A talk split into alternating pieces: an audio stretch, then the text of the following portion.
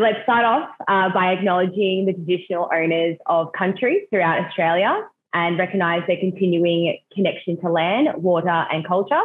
We pay our respect to their elders, past, present, and emerging. So, welcome back to Bringing Pride to Work today uh, with Nick, and Nick and I are joined by Ryan from IBM. Welcome, and it's great to have you here. Thanks for having me. Thank you.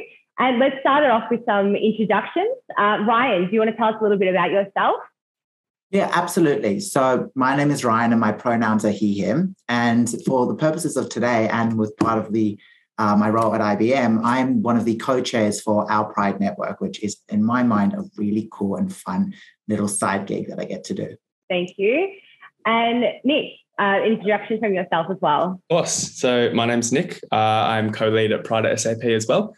Um, I've been at SAP for two years and am in the marketing team. Nice. And a bit about myself. I'm Bianca. I've been with SAP for oh, about nine months now. And um, yeah, really excited to get started on the podcast today. So let's kick it off. Um, today we'll be talking about IBM and SAP's working positively partnership and also intersectionality in the workplace. So IBM and SAP have had amazing partnership uh, when it comes to support of HIV positive employees and reducing stigma and ending discrimination of people living with HIV.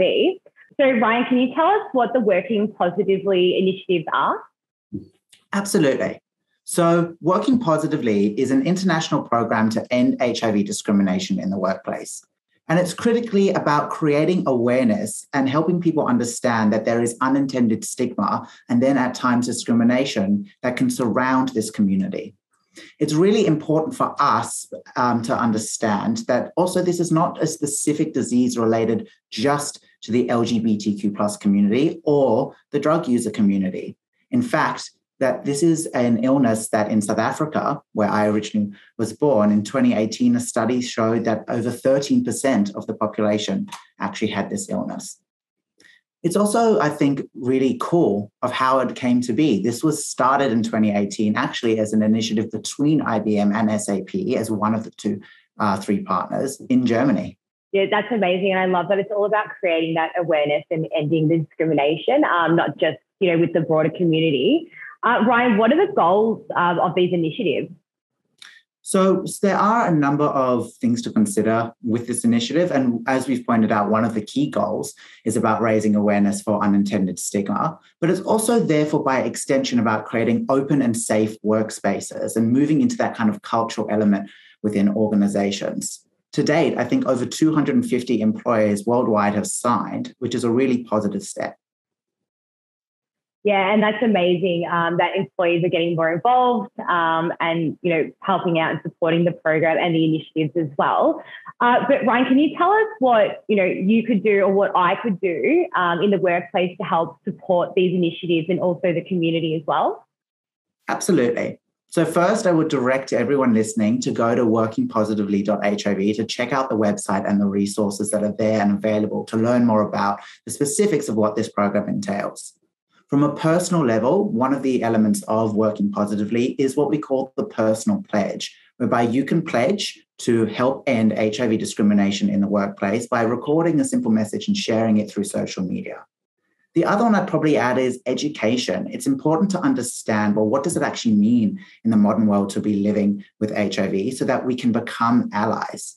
As an example, it is important to note that in the modern times with modern medication, if you have an undetectable viral load with HIV, you cannot transmit this disease to anybody else. Yeah, it's really interesting. And I, I love the kind of collaboration that SAP and IBM have done on, on this scale. You know, SAP and IBM, as we all know, have, have a great, you know, business relationship. Um, but it's awesome to see that that relationship also extends to people and culture and employees and, and bringing out the best um, and reducing that stigma. Um, but I guess off the back of that, SAP and IBM are both companies uh, that kind of strive for authenticity and embrace intersectionality, um, particularly between different business groups, different employee networks. Can you tell us a little bit about how that works at IBM? Absolutely. So, I, as I mentioned at the start, am the co chair of the Pride Network. But at IBM, there are a number of what we call resource groups that exist for the really wide, diverse uh, culture and employee base that we have. Some other ones, for example, are neurodiversity or women at IBM. And one of the critical focuses of these groups is how can we best provide a safe workspace for our communities, for the people that we work with, and also give them kind of a sense of belonging in a home. Yeah, awesome.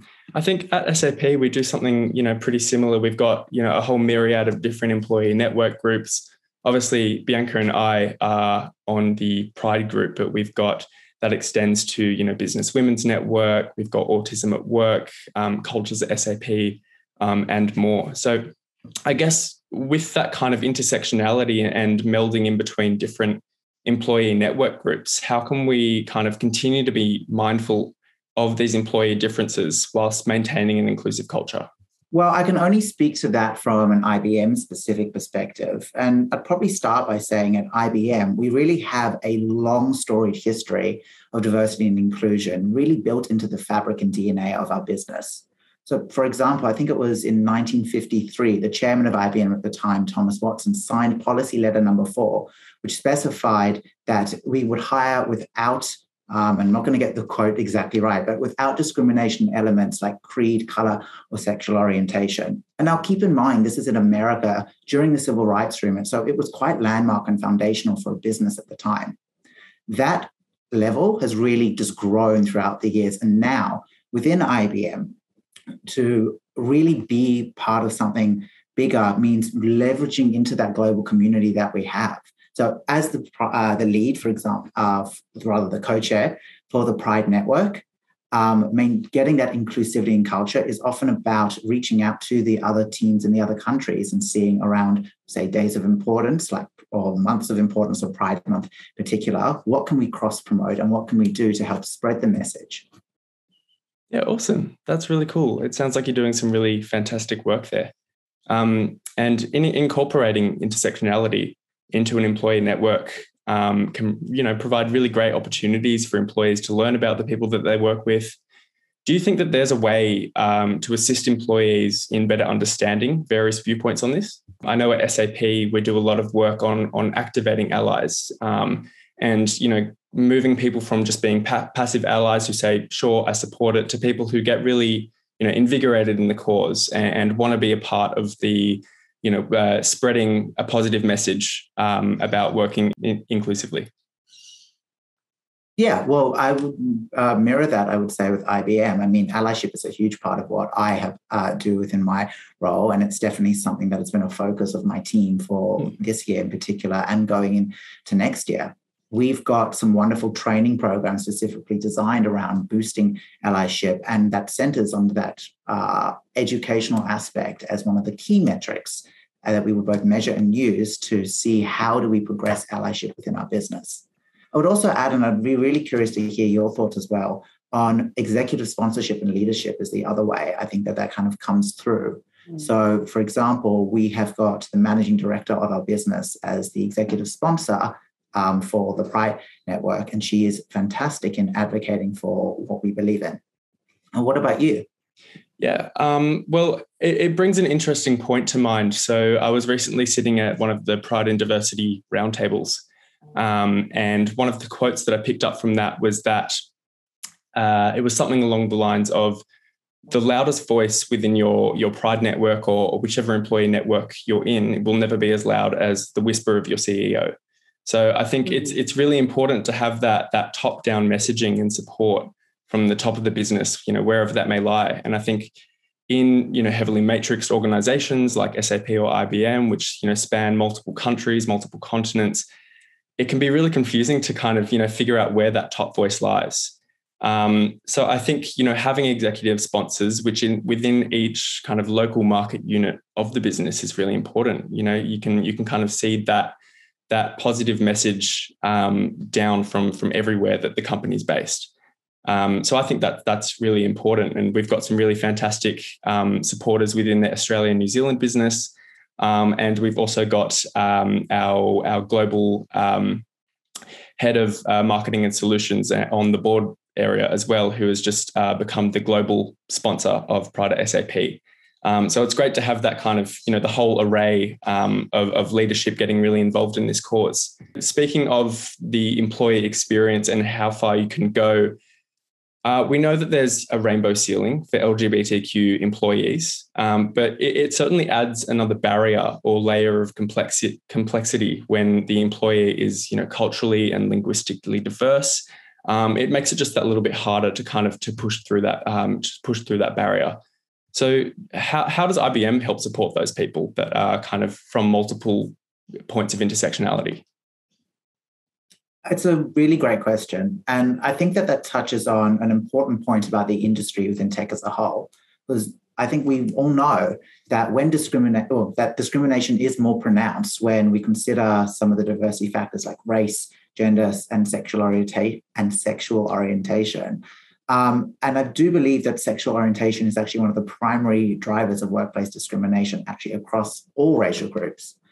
So, as just as an example, in the Striving for Authenticity report, publicly available, um, the surveys found that at least in the US, 74% of Black LGBTQ women believe that their identity group would be less successful than the general population. But for white non LGBTQ men, that figure only drops to 4%. So clearly, this is something that is a challenge that does need to be addressed. If I look at it though from a personal experience lens at IBM, I'm quite pleased that I think we've got some really wonderful um, examples of leadership, particularly in the out leaders space, and support from other leaders, like our managing director mentioned earlier, so that that rainbow ceiling is, I would say, a lot more opaque in from what well from what I have seen. We also do provide a really good level of transparency, particularly out of the US, and I think it is expanding uh, globally, where we uh, publish the statistics around uh, managers and executives, or manager level and higher, of those who identify um, in the LGBTQ space. But I'm really curious to hear how does uh, SAP deal with these kind of challenges? Yeah, look, it, it's a really interesting um, kind of area, and I think you know we we've just recently passed World AIDS Day, um, and I think you know that the whole AIDS epidemic does really play into you know representation in the workplace. Um, as as you were saying, there's there was a lot of stigma. There still is a lot of stigma. Um, and we base our our own capability of leadership based on who we can see, um, who are like us in charge. And you know, if there aren't a lot of LGBTQ people in charge or in executive positions, it's really hard to see yourself or, or see a pathway that um, for you to get there. Um, you know, coming off the the back of the AIDS epidemic, um, that that ruled out a lot of uh, people, um, you know, who who could have potentially been leaders because you know they contracted this awful disease, um, and you know they were either shunned from society or they, you know, uh, passed away, which is you know really unfortunate. But it, it did leave a lot of space, I suppose. Um, so you know, young LGBTQ folk can no longer realistically see people like them in those positions of leadership. The most important thing to do is to give the opportunity to people who are diverse, who whether that's sexual orientation or cultural or linguistically diverse, to have that space for them to kind of you know provide a light or, or provide you know some semblance of of, of hope and, and say hey this is possible for you i like the point also that you specifically raised around the uh, aids epidemic because i think it's a lovely little loop back to what we discussed at um, mm. the beginning and i think it's also just important to add on that that a lot of the perceptions around what that was at the time, which I don't believe any of us were around to experience and only really know through uh, media or chatting to other people. It's understanding that some of those media representations, particularly from that period, are no longer valid. So, an example might be the movie Philadelphia. Great film in its own right. I mean, who doesn't love a good Tom Hanks performance? But those representations nowadays are not accurate for what somebody living with HIV would experience. Definitely. And I mean, even with, you know, the, I'm sure we've all seen those, the PSA campaigns of the Grim Reaper knocking people down with bowling balls and etc. Like yeah. it really did add to that that awful stigma of what the HIV disease is. And you know, there's so much research and uh, going into it. And as you say, you can now be undetectable um, with living with HIV. Um, where it poses, you know, very little threat to you personally, uh, and mm. you can't pass it on to other people. Um, so you know, it's it's it's great to see that you know so much work is going into this, and there's so much more awareness. Um, and bringing that into a corporate world, you know, I, f- I feel like a lot of people would be like, well, how does that fit in? But you know, corporations are run with people by people, so it's important that everyone is supported in that. Absolutely agree. The saying that we uh, are frequently mentioning around the office or virtually is bring your whole self to work. And in order to do that, you've got to create a culture and an environment that is conducive to allowing that to happen. And we know when you allow diversity of thought and diversity of leadership and diversity of opinion into a team and into an organization, then you will it's proven that you start to get uh, increased performance in your business results on the bottom line. Absolutely. Couldn't agree more. Yeah. Um, is there anything else you wanted to add, Ryan, before we close things off? Not on these topics. I just want to say thank you very much. It's been really wonderful. Uh, and I look forward to continuing this adventure together. Of course. Likewise. Thank you so much, Ryan. Thanks.